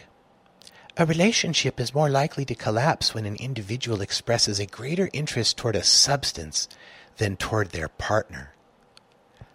But isn't that number two? Didn't you just restate number two? Addiction takes priority was number two. Competing with a drug was number three. That's the same thing. All right, let's go on. Number four, guilt. You may experience feelings of decreased self esteem and self worth when you feel obligated to accept his or her addiction lifestyle despite your own disapproval. If you disapprove, don't date him. uh, look, the reason not to date a stoner is maybe that you don't smoke pot, and you don't enjoy the, the, the same things together. It might be my reason for not dating a Christian girl, right? Uh, We just don't share much in common. We don't share the same activities. it's just, but I'm not going to feel guilty about it. Come on. Uh, let's go on. Number five. Num- oh, switch voice, Russ. Number five, fertility and parenthood. Smoking marijuana has been linked with decreased sperm counts and chances for fertility, which could complicate a couple's attempt to have a child. Furthermore, even if fertility is not compromised, do you really want to expose your children to a mind altering drug? okay, so in the first sentence, state the problem. In the second sentence, say that it might not be a problem. Thanks for that. Uh, look, these le- links with decreased sperm counts and chances for fertility. I always like to point out that Bob Marley had 12 kids. Tommy Chong has seven kids. Willie Nelson has nine, or Tommy has nine, and Willie has seven. I always forget which is which. If marijuana seriously decreased sperm counts and chances for fertility, there'd be no more Rastafarians. There, the island of Jamaica would have depopulated by now. I mean, come on. Cannabis has been around for 7,000 years. People have been using it for 7,000 years. The fact that there are still people using it kind of proves that it's not having this terrible problem with fertility. But let's pretend that it did. Would that be the worst thing in the world? Fewer people on this planet? Less population? I don't see that as necessarily a problem. But then this point, you know, do you want to expose your children to a mind altering drug? Um, are you having wine at dinner? If you're having wine at dinner, then STFU because uh, you got no leg to stand on here. Exposing your children to a mind altering drug. All right, let's continue. These are the parents opposed to pot 10 reasons not to date a stoner. Number six, lack of energy. Relationships take work, and being friends with a stoner may not last when your partner's motivation is decreased by his or her pot habit. Your boyfriend or girlfriend will make less effort and less desire to make you the priority. Well, again, number six is referring back to three and two on the priority and the addiction thing. But this thing about uh, the partner's motivation, we just had that study come out from University College London showing that long term, heavy, chronic cannabis users are no less motivated than sober people. We can throw this amotivation survey thing away. We should have thrown it away after the Michael Phelps bong photo.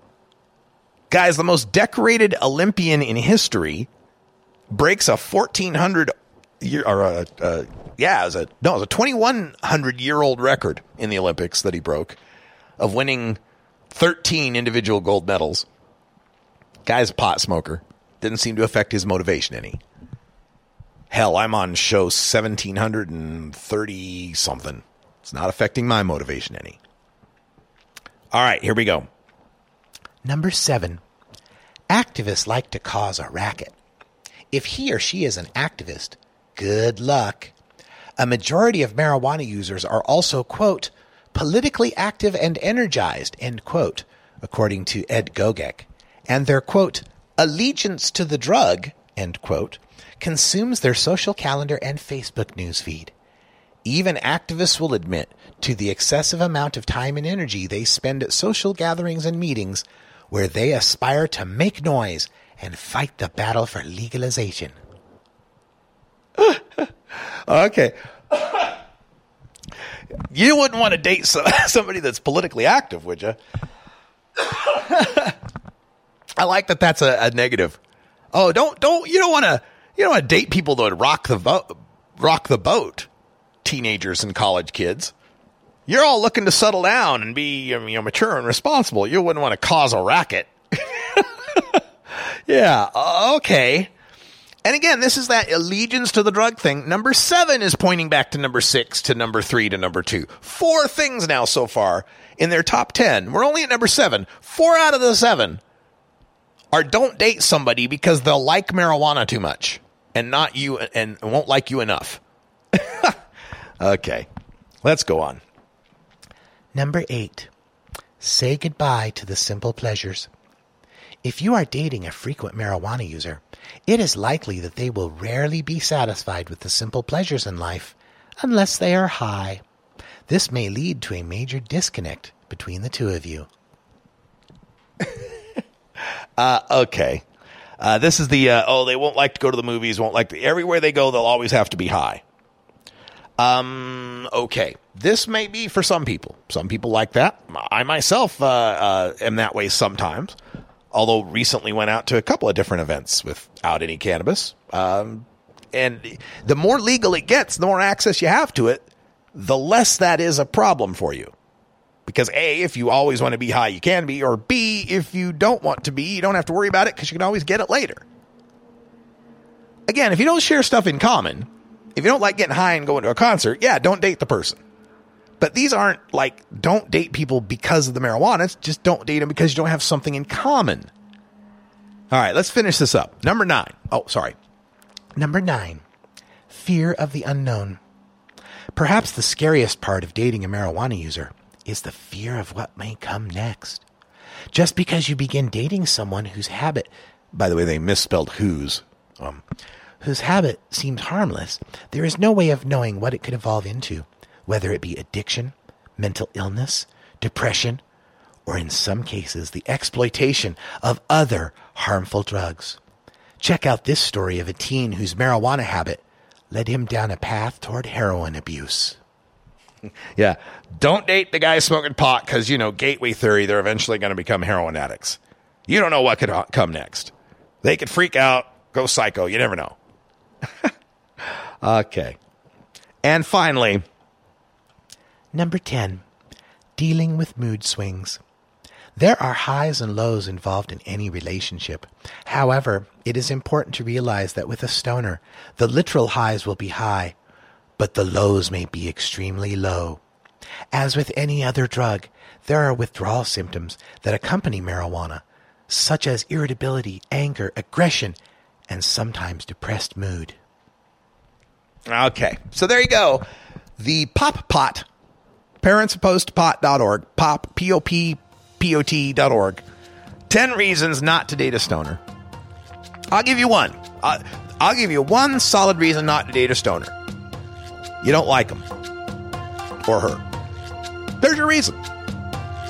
Whether or not someone drinks or smokes or takes drugs, if you're into that, then maybe you're into dating them. If you're not, then don't. But don't blame it just on the substance itself. Hell, I hate cigarette smoking, but I've dated cigarette smokers because I liked them. All right, we'll take a break. When we come back, international news Italian cops for legalization. This is the Russ Belville Show on CannabisRadio.com.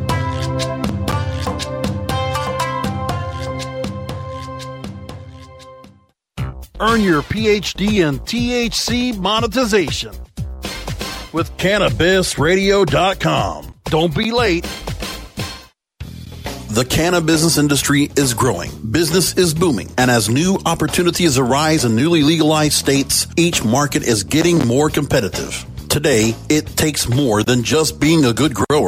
Do you have the resources to market and handle this ever changing business landscape? Let Canna Management Corporation help you grow your canna business with our vast resources and experience to make your business a fully functional service company. Financial management, HR, sales, marketing, efficiency, and more. CMC has the experience and the expertise to improve your business and help you better meet the demands of your clients and customers. Call Canna Management Corporation and let our team get you ready to grow. 415-269-8015. That's 415-269-8015. Or visit C-A-N-N-A-management.com.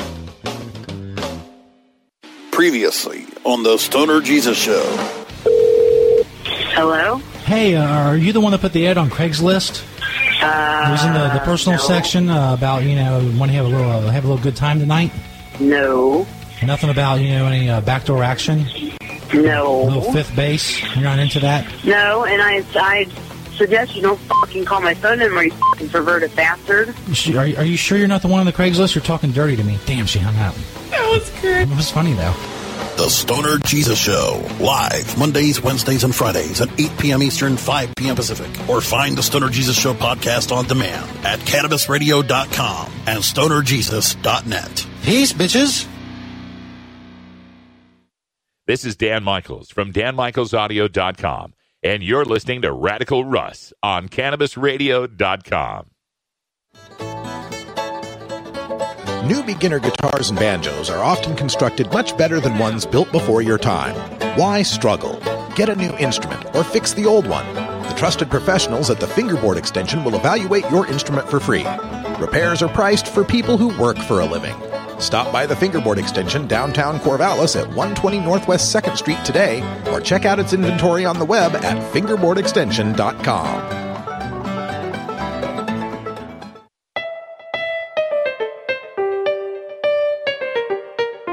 Remember, friends, there's more to life than marijuana. I just can't remember what it is. Why'd I come in here? This is the Russ Belville Show on CannabisRadio.com. Welcome back, everyone. Almost 40 after the hour here. And uh, that means we're just about, what, 20 minutes away from the kickoff of the NFL season? Thursday night football kicking off. Carolina and Denver at Denver. Matchup of the uh, last Super Bowl. And uh, Denver's an underdog in this game. Weird for a Super Bowl champion at home to be an underdog. But then again, they lost Peyton Manning. He's retired.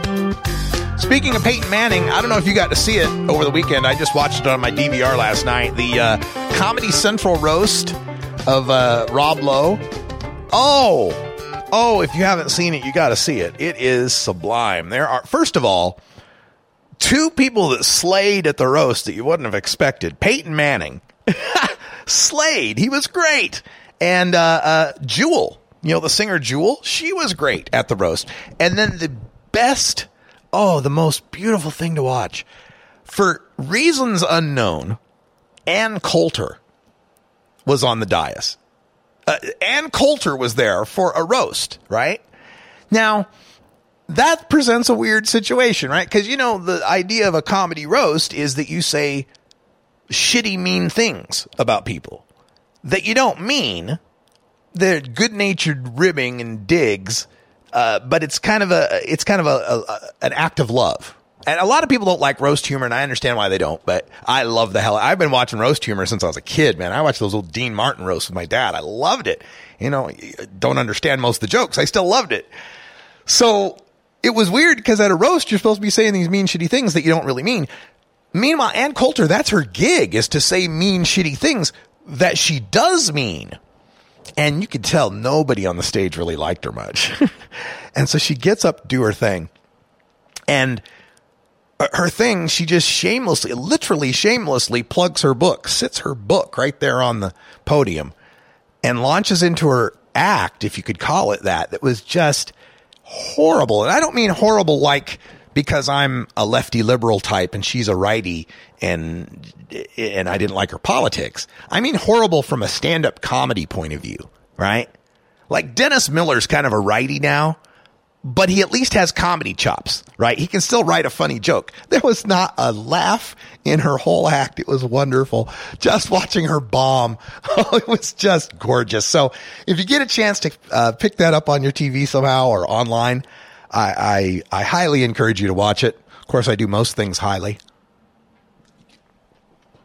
Wanted to take a look at some international stories that uh, popped up on my radar, and, and this first one, most important one, I'd say, is up on Leafly today, and it's uh, Italian law enforcement join push for cannabis legalization. Now, I, I've brought you some stories about how Italy and their parliament they're working on uh, marijuana legalization and they're moving forward pretty fast compared, you know, to the rest of Europe here. But the th- you know to have the law enforcement groups behind it is is wonderful, and uh, the it's not just the law enforcement groups, the National Anti Mafia Agency, right? Because yeah, well, that's where the mafia is from, right? Italy. They have a national agency for this uh, on organized crime. They're for the legalization. The police union is for the legalization. And later this month, the parliament there in Italy is going to be uh, talking about this uh, legalization proposal. The bill uh, would give you five cannabis plants, 15 grams of dried flower at home, and five grams you could carry around with you. Now, I know when I when I mention that, people go 15 grams off of five plants. You're supposed to go three grams per plant, really? Really? So, uh, no, not really. Uh, come on, man. This is such a weird thing, but whenever they do that, whenever this part comes up, because it comes up in our legalization debates here in America too, where they they uh, they make an absurdly low home possession limit based on the number of plants you have. Now, our legalization laws in the states, the initiatives, most of them now, are saying that you can keep the results of your harvest. That's what they got in Colorado and Alaska. Uh, Oregon, we're limited to eight ounces off of our harvest of four plants. So we're only supposed to grow two ounces per plant. And the rest, I don't know. So I, I, I would love to see more of these laws have the sensible option that you can keep the harvest of your plants. Or at least set a limit so great that you're not likely to bust it. A pound a plant. Okay. Now I know people that can get three pounds off a plant, but that's with extremely good growing techniques and, and master, you know, abilities. Uh, uh, your average grower not going to get a pound off a plant, so you'll set it somewhere that makes sense. Nevertheless, the bill's five plants, 15 grams at home, five grams on the street. Cannabis would be sold in state licensed stores. So you go to a pot shop in Italy. And then there'd also be non commercial cannabis social clubs that would allow up to 50 members and they could swap and share the cannabis that they grow. Somewhat like what they've got in uh, Italy, uh, um, um, Spain, excuse me, with their uh, with their cannabis clubs, with their cannabis uh, uh, cooperatives, I should say.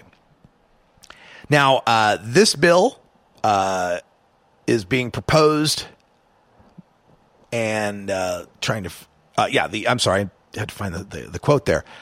Felice Romano from the Police Workers Union, the largest police workers union, said, quote, these are substances that today are used for therapeutic purposes, and cannabis is cultivated by the Italian army. If cannabis were sold through a legal framework, it would be less dangerous and would not contain chemical pollutants and additives that do more damage than the active ingredients. End quote. So, so a cop looking at this as a as a harm reduction measure. Wow, what's that like? Uh, what else they got? The anti mafia agency took the firm stance against prohibition. Italy's top prosecutor, uh, Franco Roberti, said decriminalizing cannabis would strike a blow to the Islamic State militants and Italian mobsters alike, as the two entities have teamed up to smuggle hash into Italy. Wow, man, law enforcement people who understand that an illicit drug trade funds organized crime and terrorism. I'm just trying to wrap my mind around this. Uh, cops that understand this. I mean, I've talked to LEAP cops for years, but these are active duty guys. These are guys running the national. These are the heads of the national agencies here in Italy that are saying this. Not the beat cops, not the guy that just retired. The head of the agencies. The uh, agency went on, the anti uh, mafia agency went on to say, quote, it would be a revival of the Italian justice system, legalizing cannabis, end quote. And there's three important facts that support it. Number one, international and national criminal organizations have a monopoly on the Italian cannabis market. Afghanistan is the second largest producer of cannabis bound for Italy, with proceeds financing terrorist groups like the Islamic State. And Italian law enforcement, although successful in curbing the trade of hard drugs, hasn't managed to influence cannabis demand. Their efforts are widely considered a waste of money and resources. Hmm. Amazing. Now, the anti mafia agency isn't going all in on this. They still remain opposed to personal cannabis cultivation. If they had their way, it would be one of those dispensary only type situations where, you know, you got the government growers and you can only buy it at the state store, but you can't cultivate it yourself. Uh, their worry is that with, you know, personal cultivation, with uh, collective cultivation, the mafia could use that as a cover and just, you know, use, uh, continue to infiltrate the market. The uh, Italian experiment here is, like I said, they're going to be uh, debating this as it comes through uh, the Italian Parliament this month. We'll keep an eye on it here at Cannabis Radio and let you know. But uh, be nice to see some uh, European countries come around to legalization. They, they tiptoe around it. You know, the Netherlands has their legal retail sales and legal personal consumption and possession, but the cannabis has to magically appear from somewhere. It's kind of the, the production of it and the trafficking of it is still illegal in the Netherlands. Now, Spain has their uh, cannabis uh, collectives, their you can join, you can become a member of. So, but that's still kind of legal gray area there as well. But it's changing. Uh, there's a bill in Parliament in Germany uh, for legalization. Uh, it's stalled at the moment, though. But they they'll come around. I'm telling you, after this marijuana election night, after California, especially, when that comes around, oh, once that happens, you're going to see such a massive shift in public policy positions at the international level. Just going to be amazing. Can't wait. Looking forward to it.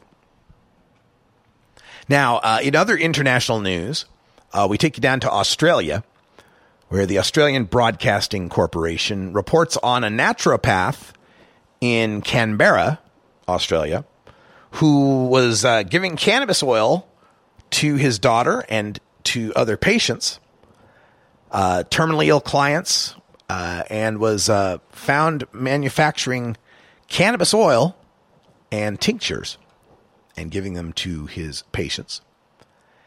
And he knew it was illegal, of course, uh, in that Australian state to uh, be doing that.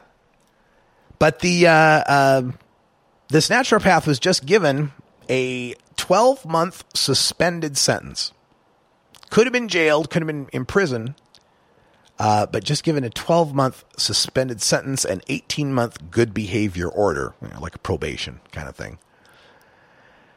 Uh, and um, the justice said uh, he accepted that the the naturopath wasn't trying to be a drug dealer, trying to make any financial gain, but still says that it was a, a reckless decision to help his teenage daughter with her uh, anxiety and sleep disorders with cannabis oil. Uh, the justice said, quote, I accept that you believed legalization of medicinal cannabis was imminent and you thought it would allow you to get in on the ground floor. The supply was to a child and involved a significant breach of your obligations as a parent. This is an unusual case. Uh, in truth, your admission of cannabis to your doc- daughter can only be described as reckless. This is an unusual case, but it is still an example of significant criminal offending. End quote. It's going to take a long time before we have judges across this country and around the world that will fully understand what's going on here in these kind of cases, these medical cases, especially with children. It's going to take a while. And whether or not this guy thought medical cannabis was going to be legalized in Australia soon, to me, it doesn't matter. It, what matters to me is that a naturopath, a person with some understanding of healthcare, found someone to be suffering and tried to come up with a way to help using a plant, a non toxic plant with low side effects. It's going to be remarkable when I'm in my 80s or 90s to get to talk to people and try to explain to them exactly what this prohibition was like back in the day. Yes, we we actually went out of our way, spent lots of money and ruined countless lives to try to stop that plant. All right, be right back to wrap things up after this. This is the Russ Belville Show on CannabisRadio.com. Forwarding the cause of legalization and research of the growing cannabis industry, one podcast at a time. The Cannabis Radio Network.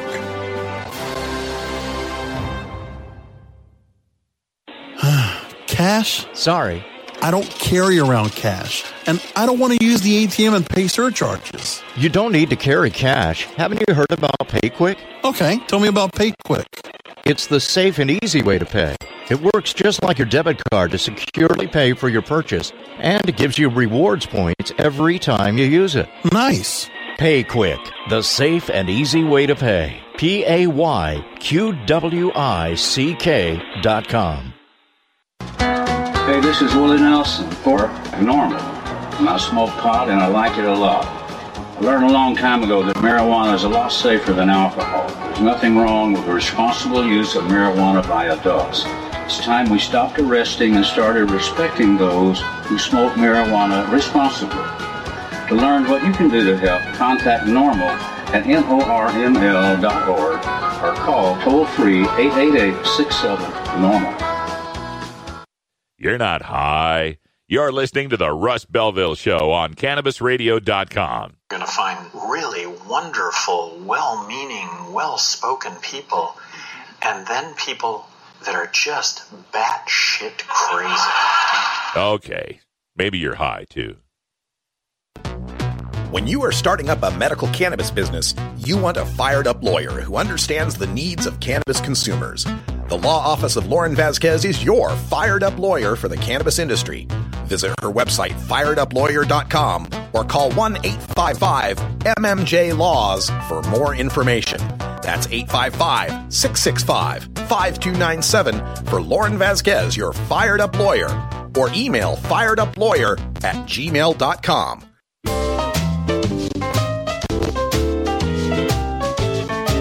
Pod 2.0. Not your father's Woodstock weed.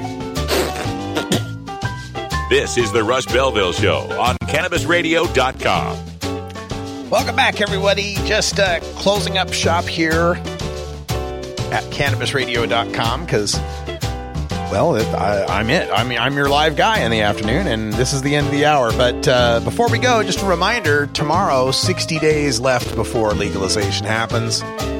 We'll have more great guests on the show starting at 3 p.m. Pacific. And uh, coming up in the next 60 days, we're going to be speaking with all of the campaign directors from all of the different initiatives around the country, plus people that are running for office that are one of us. If you know of any local initiatives, local candidates, anything that we ought to be adding to our marijuana election night coverage, please let me know. RadicalRuss at gmail.com. I've got all the state level stuff and I've got most of Oregon's local stuff, but I understand now. I saw something in the OC register, a whole bunch of local stuff in California, tax stuff, bans, all of that. So we're going to have to get a rundown on that. We'll uh, probably have some local votes in Colorado and Washington to take a look at as well. Maybe even Alaska has some boroughs or townships that are voting on bans. If you know of any of this stuff, please send it our way. We want to make sure that we are the destination for all your marijuana election night coverage. If they're voting on weed, we're covering it. And that sound means it's all the time we got for today. Time flies when you legalize. Thanks for joining us here on CannabisRadio.com. And make sure you check out my writing at hightimes.com on Tuesdays and Fridays, and nearly daily on weednews.co. For everyone here at CannabisRadio.com, I'm Radical Russ from beautiful legal Potland, Oregon. Thanks for joining us, and until next time, take care of each other, tokers.